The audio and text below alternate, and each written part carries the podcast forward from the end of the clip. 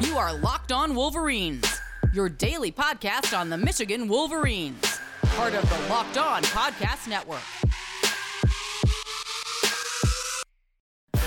I am six days late on this, but we are finally getting to it. It is the mailbag from last week. So slightly outdated, kinda. You know, we're in the off season, but so things can't be completely outdated. But at the same time, obviously, we we had signing day today. There's some questions about that, and some of the stuff has been answered. But whatever. Let's get to it. Starting with our leaders and best. And by the way, this is one of two coming on Wednesday. I'm doing one now. So this will post around 3 p.m.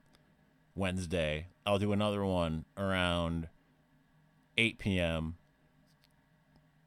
again on Wednesday. Starting with our leaders and best, though. James Crudup at James Crudup 6. Do you believe the narrative that Don Brown was holding Nua back in recruiting? Uh, I don't know where that came from. I've seen a lot of it today. But, I, I mean, I guess you can say this. I don't know that it's necessarily like, uh, and this is me speculating. I don't I don't know the ins and outs about what's happening as far as that type of stuff is concerned. I left a lot of that type of stuff behind uh, from my 24/7 sports days. I don't really try to because here's the thing: anything that I get that's stuff like like that, I can't put not behind a paywall. I just can't. Like as far as like dynamics of stuff and blah blah blah. So I don't even bother to ask. Sometimes I get told some things like I got kind of tipped off to the idea that uh, Ed Warinner was not a sacred cow. Hence, I had a pre-write ready to go. But uh, nonetheless, uh, as far as so, I don't know about the dynamic. One thing I can say though is they just weren't very aggressive about getting defensive linemen in recent years, which is really confounding. Honestly, defensively, for the most part, doesn't seem like they were terribly aggressive at getting guys, period. Like, yeah, you got Junior Colson in the early signing period, but, like, who were they really being aggressive about this last recruiting cycle? And even, like, the cycle before, you know, the last couple cycles before, even when they have had gotten defensive tackles under Don Brown, look at, like, Chris Hinton and Mazi Smith, like, they got Hinton really early so like they didn't have to be aggressive about it. It just seemed like the the aggression wasn't there. But it seems to be back in full force when you see what happened today. And if you don't know what happened today, living under a rock, Michigan signed three defensive tackles on National Signing Day proper. So, uh, I, I think that at least, if nothing else, he's rejuvenated. And I know Steve Lorenz put out a thing. I just saw the headline. I saw like the clip of the headline today with people celebrating things about Nua that you could see a different Nua on the trail. Clearly, we are. Uh, I don't know the ins and outs or specifics about that. Put it that way. Josh Barr Jadicki Landed rooks who look to be trending away for a while, but any word on pulling in another DT for this class may be a flip from that other state school. Well, there you go. It happened. And you know what? It it didn't seem like it was necessarily having I, I did not contact Rayshaun Benny. Usually I feel like talking to a guy this late isn't gonna do much. Um I have a good relationship with Coach Carter, but not electronically. Like I in person, he's pretty open. But as far as if I would have reached out to him and, and asked questions, I don't think I would have gotten anything from the Oak Park head coach. Uh, and uh, Michigan was in wait and see mode as far as what I had heard. So, with all of that in mind, uh, the Rayshaun Benny thing, it, it, it seemed like it could happen. I woke up this morning and wrote a pre write first thing. I didn't do it last night and this was before all the crystal balls started coming in for him to flip. But I mean, again, the crystal balls didn't come in for him to flip until today, unlike Iwunnah, where there was a ton of crystal balls already. So, uh, and then obviously they also flipped uh, Iwunnah, which seemed more likely than Benny. But there are reports out there that uh, Benny called MSU yesterday and said, "Hey, thanks but no thanks. I'm going going to Michigan, and that's the best you could hope for. I had a conversation with a Michigan related person earlier today. And I said, like, this is the best case scenario for you, right? Like, uh, in the sense of, yeah, not losing to Michigan State on the field, but like, he goes to Mel Tucker, says, you know what, being a, being a Spartan is the that's the, that's the move, and then come signing day, you're like, nah, and you sign with Michigan so that Michigan State can't flip you back. Isn't that like the best way you could you could do it? Isn't that Mike Hart in 2007? You get you let your little brother get a little bit ahead of you for a bit, and then you go and you take it back. I don't know, but yeah, there's uh, there you go. My brother Metal Michael Wolf at M20 uh, Wolf 21. By the way, if anyone is looking to buy a Helix rack mount with uh, the floor pedal, hit him up. That M Wolf 21. I I certainly can't sink that type of money into guitar equipment, considering I haven't touched a guitar since I moved to Ann Arbor. But uh, that's that's a beast of a unit. What 12 foot ninja uses. Anyway, what's your opinion on Harbaugh being the QB coach? I love it. I think that that's sorely needed. Because you know what? Here's the thing. When I was driving back with Zach Shaw uh, from one of the games, I think we only went to one away game uh, via road trip. Yeah, we flew together to uh, Rutgers, but we we roaded together to Indiana. And I was saying to him, like, listen, I don't know what Jim Harbaugh does right now. Like, I understand he like sets the scheme, but like Don Brown sets the defensive scheme. Josh Gattis is setting the setting the offensive scheme. I'm sure he sets the game plan. Harbaugh does, but like I didn't know what Harbaugh was doing at this point. Like all of the signature Harbaughisms were gone. The meritocracy stuff, like you know, all the different things that they did before, just seemed to be gone. Like I don't, I didn't see really his fingerprints on this team whatsoever. So, considering that that is the place that he can have the most effect, yeah, I think that that's an incredible move, and I think it, you know, at this point, if the quarterbacks don't take a tangible improvement, you can point directly at him instead of pointing at Ben McDaniels or whoever else. So I think that it's an incredible move, and I think it's long needed and sorely needed. And I think you saw the fingerprints of what he was able to do with with Wilton Speight back in 2016. Maybe it didn't work out in 2017 with young receivers and injuries and blah blah blah, but you know, like he took a guy that no one expected to start and turned him into a guy that was very productive as a starter at Michigan. Lost two games as a starter at Michigan. Well, three games. Three games as a starter at Michigan. Uh, Trent Noop, writer for Wolverines while you're at Trent Noop. How weird is Michigan's offense going to be without having any fullback dives, Ben Mason, this year? It's going to be real weird. Uh, but I mean, I think that they were kind of using him the way that they would use tight ends. But he might not run the ball, obviously, when I think of like Joel Honigford necessarily you know, being in that same position, blocking wise. You might still see a guy out there in the same position that Ben Mason was oftentimes, but no, I, I doubt that they'll carry the ball. You know what I mean? I think it's good because I think it frees Josh Gattis to do other things. And that is the only thing that I will say about that right now.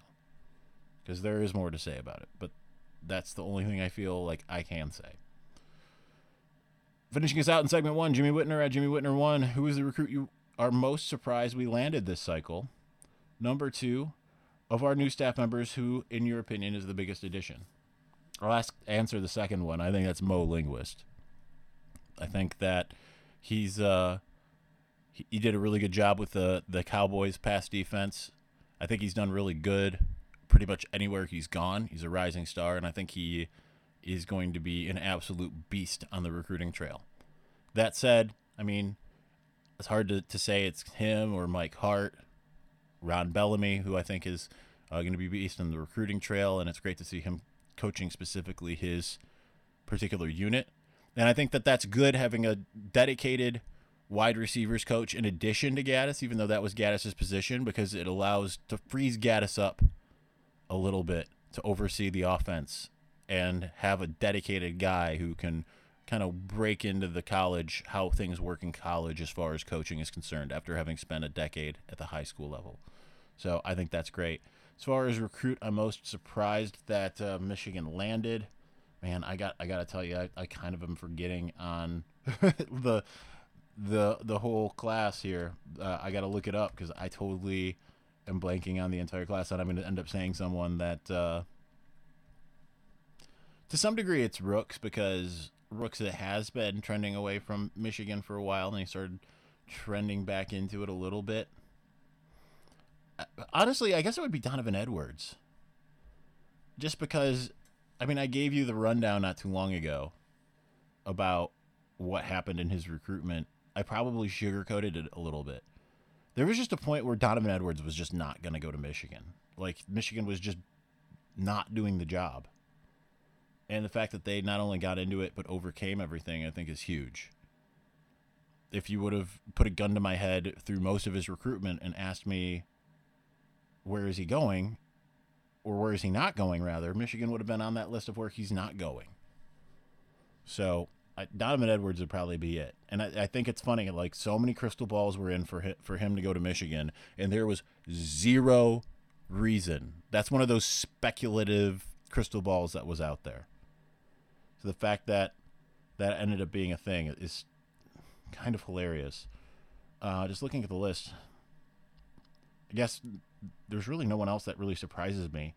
Benny, who committed today, seemed like he was more of a more likely to go to Michigan. Like he was locked to Michigan before the Halloween game, and then flipped on a dime. I guess the, if I was to have an honorable mention there, it would be Xavier Worthy because I mean, dude was strongly considering Alabama, went to Alabama, took a look at what DeVonta Smith does, and decided that he was going to go somewhere else. Now he might have had an idea that Sark was going to be out, that it wasn't going to be quite the same. Maybe that's it. I don't know. At, objectively speaking, if I was Xavier Worthy and I was looking at DeVonta Smith and what Jaylen Waddle had done in the past, and what Henry Ruggs and Jerry Jeudy had done in the past, and looked at myself, I would have gone to Alabama without question, personally. All right. I don't know how we went so far over, but we did because that's what we do on the mailbag. But uh, anyway, I digress. One reason to repair and maintain your cars is to save money that you can use for other important things like mortgage or food.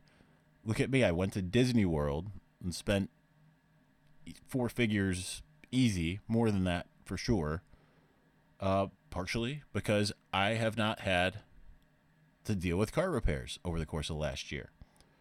Why would you choose to spend 30, 50%, 100% more for the same exact auto parts at a chain store or new dealership? Well, rockauto.com exists, my friends. Rockauto.com is a family business serving auto parts customers online for 20 years. I've used Rock Auto quite a bit in my life. Go to rockauto.com to shop for auto or body parts from hundreds of manufacturers. They have everything from engine control modules to brake parts to tail lamps, motor oil, even new carpet. Whether it's for your classic or daily driver, get everything you need in a few easy clicks, delivered directly to your door. RockAuto.com catalog is easy to navigate.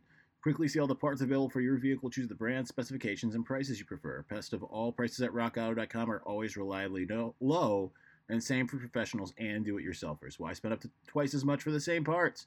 Go to rockauto.com right now and see all the parts available for your car or truck right locked down in there. How Did You Hear About Us box so they know we sent you. Amazing selection, reliably low prices, all the parts car, your car will ever need.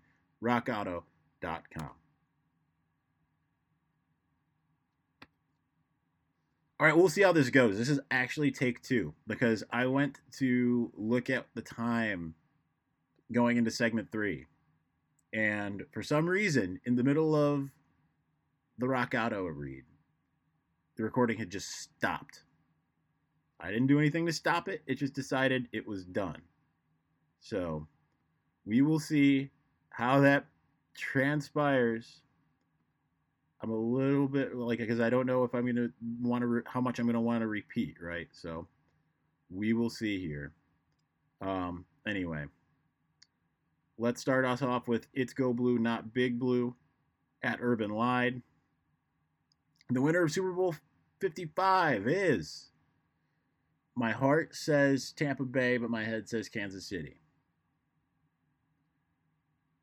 It just seems to me like all right, Kansas City has everything, right? Got the offense. They're pretty good defense. I don't think their defense is as good as Tampa Bay's, and that's what makes me think Tampa Bay's really got a shot. I think offensively they're really start they've really clicked under Tom Brady. Uh, even when things haven't gone necessarily well, like in the uh, NFC Championship game, like they went awesome in the first half. I just remember I was walking around Animal Kingdom checking the score in the Everest line, like right when the game was starting, and it was like off to the races. And then we hopped back to Hollywood Studios, and it's like Tom Brady's thrown three picks. So uh, that said, I think Tampa Bay's got a really good defense uh, that can make up for a lot. But at the same time, I just think that Kansas City is maybe more complete. But I'm rooting for Tampa Bay. Tampa Bay has been my team. Uh, Tampa Bay and the New England Patriots have been my two teams more so than the Lions since 2002. And Tampa Bay, I actually followed the Buccaneers from the start to the end. They were my team, period. I was like, I don't care about the Lions. It's a bad team. So I adopted Tampa Bay, and that paid off really well and handsomely in a Super Bowl win for me. So and it was funny. All my friends in Super Bowl rooting for the Raiders. And they're like, how could you not root for the Raiders? I'm like, number one, I've rooted for Tampa Bay all season long.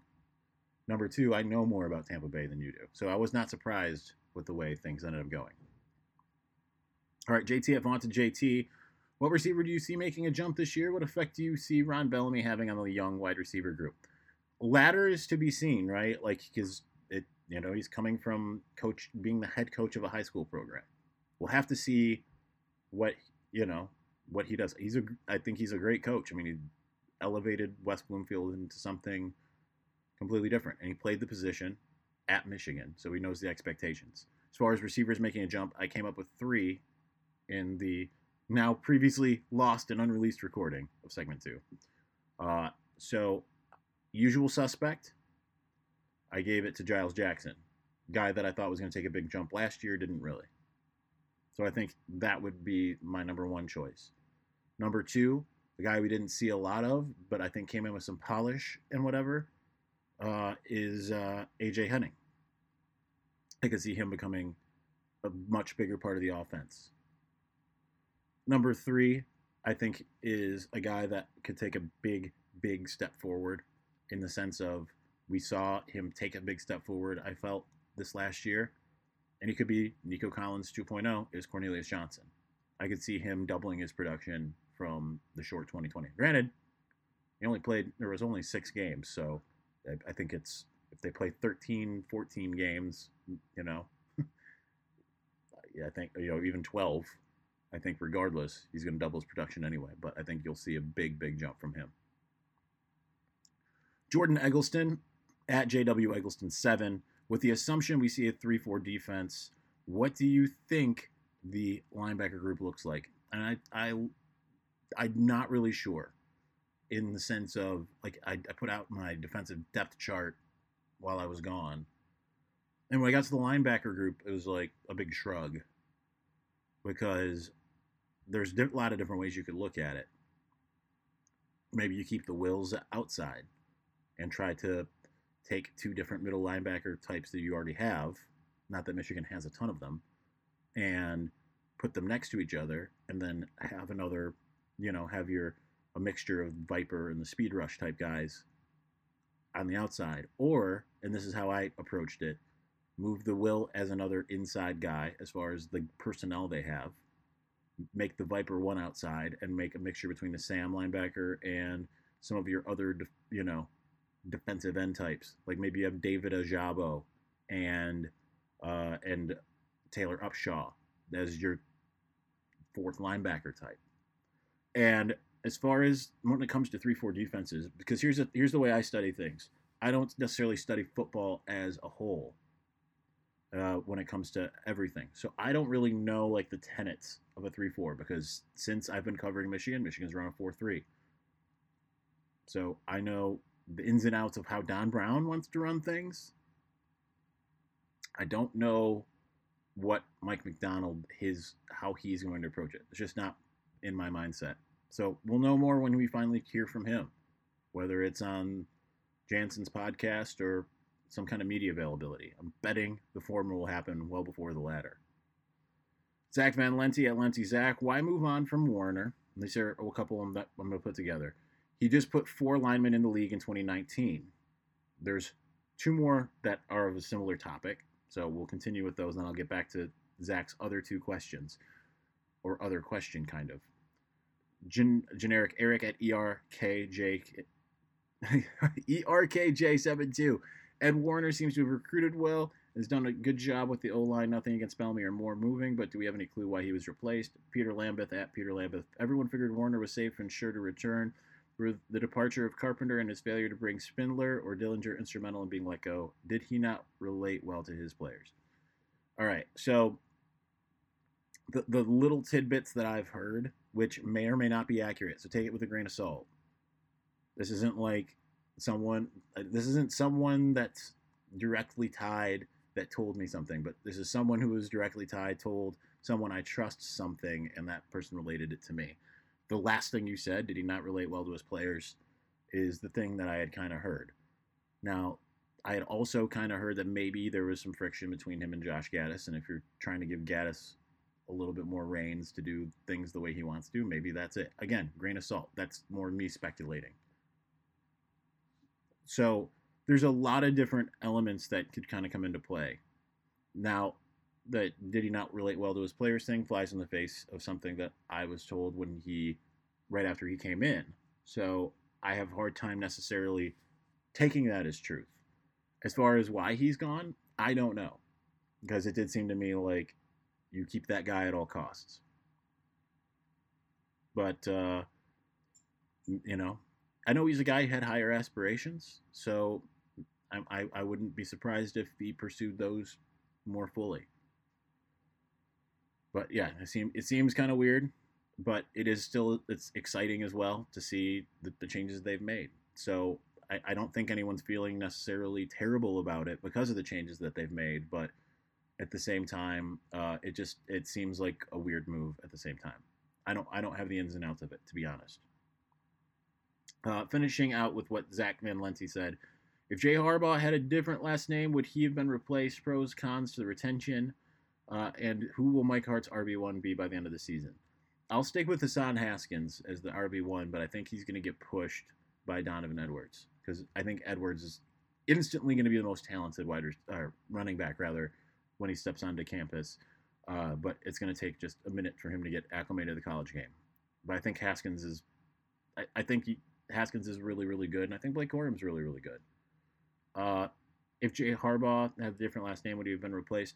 I mean, 2020 was not good.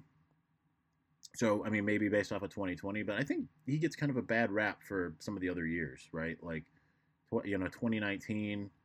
Um, I, think that it, it, it, came along. I think that both Charbonnet and Haskins improved throughout the year. Uh, and then you look at from 17 and 18, I mean, Higdon became a force. And, you know, he was your first thousand yard back since uh, since Fitzgerald Toussaint 2011. So I think you got to give him credit for that. Uh, I, so I think I, I, don't think there are many cons to the retention because he switches back over to tight ends, which we'll talk about momentarily. But he does. Uh, the, the pros are he's an avid recruiter. He's been one of Michigan's best. Uh, aside from Partridge when he was on staff and Sherrone Moore, I think he was probably Michigan's third best. Um, tied for third best with a guy like Mattison when Mattison was on staff. But uh, I, I think that I don't think he would have been replaced. Maybe after 2020, but uh, I think that he gets a lot of you know what on and some of it, if not half of it, if not more of that, then is uh, somewhat unnecessary. All right, let's move on. Are we ready for some football?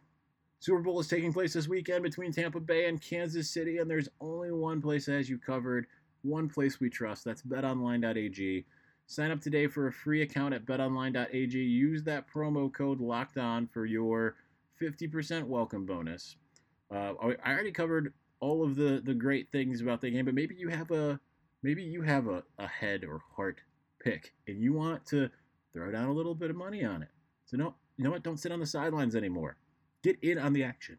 Don't forget to use that promo code locked on to receive a 50% welcome bonus with your first deposit. Bet online, your online sportsbook experts.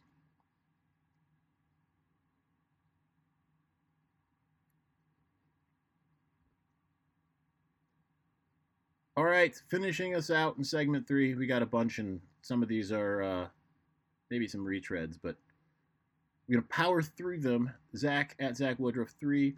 I would assume that the targeting of the Texas defensive tackle means the staff didn't feel confident either Rooks or Benny. With Rooks committing, what are your thoughts on the likelihood of Benny or, or you know Ike Iwunnah? Well, obviously they got both, uh, and I, I know I can say that now. But if I would have answered that on on uh, Thursday last week, I would have said uh, I think that there's still a good chance that they get one of the others. I didn't think they were going to get both. I didn't think they were going to get all three. That's for sure. And if you would have told me last week at this time, well, not not at this time because at this time they had already had uh, Rooks committed. But if you would have told me last week plus three hours, I would not have believed that they would have signed three defensive tackles and that two of them would have been George Rooks and Rayshaun Benny. Uh, with Blake Corum, I mean, I, I think it's anyone's guess, right? Like he's only been around for a year, and he didn't get the benefit of spring, and you expect that he would have that this year. And um, I think Edwards again is the most talented guy coming coming in right away. So we'll see uh, about that. Haskins, I think, has been steady in his improvement and his potential. So it's difficult. I, am not sleeping on Blake Corum. I just think that there's a lot of really good talent, and they're going to find a way to use them. Uh, we'll get to the running back rotation in a later question here, but I think they'll find a way to use them regardless. But, you know. Jonathan Joseph at JJ Joseph 2156. Does George uh, George Rooks get as big as it seems, and do you see him playing DE in uh, three E, uh, three four, or nose tackle? Well, he's 275 pounds right now. He's gonna have to bulk up to be more of a nose tackle. I mean, I think all of the guys are like 275 that they brought in, but I think it's whoever bulks up. I think that I mean you can you can play it. I think ideally you're getting guys that you could eventually turn into nose tackles, but if not, they could be defensive ends. They've got plenty of defensive ends or, and or outside linebackers now in the way that Michigan has their things. Again, I don't know the intricacies of what Mike Macdonald is looking for in a college 3-4. I know a little bit more about what an, a pro 3-4 looks like compared to what it would look like in college. And I, as far as like these are the types of body types we want in these positions, I don't know. Rachel True at Rachel underscore True. Is there any communication between MHHS and U of M athletes to explain the decision? Uh, I honestly, I don't know. Uh, and you're talking about the two week pause. I don't know, and but I would venture to guess no, but I, I don't know. I'm, my speculation is no. Brandon at Brandon S six one six Number one, when is spring schedule expected to start? We don't know yet. They have not. Uh, usually, we find out something like that in February, and it is February, so hopefully soon we'll know. Uh, obviously, you have the complications of all things being paused across sports. Number two, Sherrone hasn't been an offensive coordinator before. How much do you think it'll matter now that he's sharing that job with Gattis, who's been inconsistent at best? Uh, keep in mind, Sherrone Moore is not the offensive coordinator; he is co-offensive coordinator. Again, think of this as the Alabama situation when it was Mike Locksley, offensive coordinator, as his title, and Josh Gattis, co offensive coordinator, as his title. It's they're not sharing the job. It's still Josh Gattis's offense, but Sherrone is now got a little bit more involvement. Will work more with Gattis rather than these two trying to figure out things and hashing it out.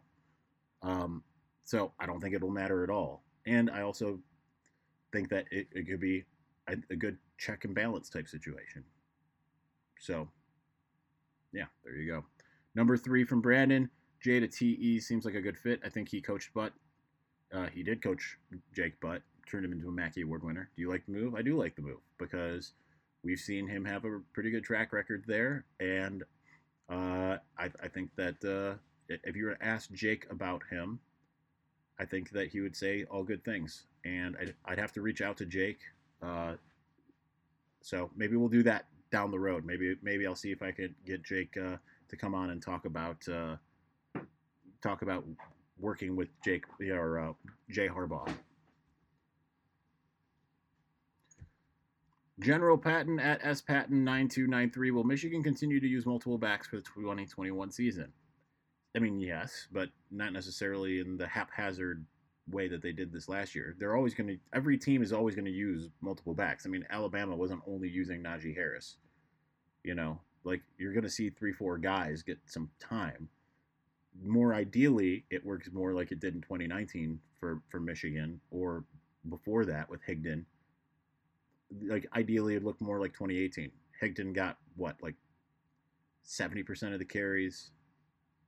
Maybe not quite as many. Probably like, probably like 60%. Then you had like 30% Chris Evans and 20% Ty Isaac. I think that's more of how you want things to go. And I could see that being the situation. And you hope that it's more like that than what just happened. Kells at go blue underscore forever. The real question needs to be asked is about the quarterback situation. We know what we have going on and what we need to have improved the main improvement. What do you think Michigan is doing over the next several months to make sure we're successful to go? Well, number one, overhaul the coaching staff, and Jim Harbaugh is the quarterbacks coach. So that's that's the main thing. Um, I think the second thing that would help is being able to have spring football, to being able to have traditional fall camp. I know that's what a lot of teams went through the same thing, but like a lot of the teams that were really good, when you go through like the top top teams from last year, were guys were teams that had returning starting quarterbacks or guys who had more experience than what Michigan brought to the table. So think a mixture of Jim Harbaugh and being the quarterbacks coach now and having a more traditional hands-on type approach could pay huge dividends. We'll see. I don't even know what this is talking about, but Julian at underscore Julian underscore NYC, how will they stay sharp? I'm assuming you're talking about basketball. Uh, they're going to have to find a way, but I mean, they're not able to practice. They're not able to work out. I'm sure that they have some instructions and some things to do, kind of like football had. Will they be as sharp as they were? I don't know. Similar, more pointed question. JP Markillen, Markillen, at JJ Milan. Uh, COVID and its terrible effects aside, is this the dream scenario for any team that wants to peak in March? No, I don't think so. I don't think, I, I don't think you want to take two weeks off and not being able to work out. Not you know, Think about what Michigan looked like at the beginning of the season compared to what Michigan looked like right when getting canceled. Yeah, may, maybe that means that the next couple games that they get are like the beginning of the season and then they hit a groove again. So maybe I don't think it's a dream scenario at by any stretch. So uh yeah, that's that's that. All right, last one here. I haven't even read this one because it got DM'd to me during. So uh, if he says anything that's uh, swearing or whatever. My apologies. At G Fulgham, it's George Fulgham. Michigan has always been a school that has developed three and four star recruits over four years and then become stars late in their tenure at Michigan. However, the average time the current football player is staying in school has come way down. Is this why Michigan is currently struggling in all aspects of the game? They are not prepared like the Alabamas and Ohio States of the world. They reload every year with not a lot of development needed. I, think that's an interesting point. And uh, again, I, I look back more to that 2017, like 2016, 2017 classes did not pan out quite as much as you hoped. 2017 in particular, so many of those guys gone. Uh, well before they got to year three, as it were, right? Like maybe year, yeah, year four, I guess technically, but year three, years three and four, like I mean, so many of those guys transferred. That sets you back a lot. Um, so yeah, like Alabama, Ohio State. I mean, the problem is comparatively, Michigan isn't getting a bunch of five stars like they are. Like Alabama, Ohio State have guys that are just ready to go. Period. But Michigan not retaining. I think the big thing is just not retaining their talent, missing or losing guys has been the biggest thing that has hurt Michigan more than anything. Right? Like, it, imagine if like Aubrey Aubrey Solomon ends up looking like the five star, and Michigan's able to retain him. Now the reasons he left are that's a different story. But let's just say it's perfect world, everything works out. Aubrey Solomon is just wrapping up his Michigan career. Then we wouldn't be having these defensive tackle conversations the way we had, right? Like we'd be like, all right, that worked out pretty good. I mean, even guy like Donovan Peoples Jones. Donovan Peoples Jones, the number one rated wide receiver in 2017, outperforms the other guys in 2017. Jeudy, Ruggs, Smith, Waddle, I believe, in that class too. I think those were all 2017 guys. I mean, even if he left after this last year, I mean, it would be a different story. So I think it's part of it is hitting on your recruits not that Donovan wasn't a hit. It's just he didn't. He certainly wasn't the top wide receiver in the country. But you know, if they, if they hit on more of the guys, it, it's less of a development and, and more of a we're going to get more out of these guys early. Then maybe that'd be a thing. And I think part of that is leadership of it all too. Like what Ambry Thomas was saying about leadership. Ohio State, like they they have a standard set by the guys that came before them. Michigan doesn't seem like it, it's been that lately. Like it hasn't been like you, you remember back in forever ago, used to be like, man, this Chris Perry guy is incredible. How is the next guy gonna live up to that? And then Mike Hart comes. You know what I mean? Like everything, it was like, I don't know how this this guy that's really good is going to be as good as that last guy, and they would be, whether they're a freshman or someone else, because there was like a standard. Right now, there there isn't a standard. They have to set a standard. It seemed like they had set a standard in 2016, and it just didn't work out. Going from 2016 to 2017, we'll see how it goes. All right, that'll do it. 38 minutes, like I promised. We'll have another podcast later today. I need a break for a couple hours before I talk for 30 minutes again. Thanks for listening. Hope you listen to the next one. Appreciate you. Peace.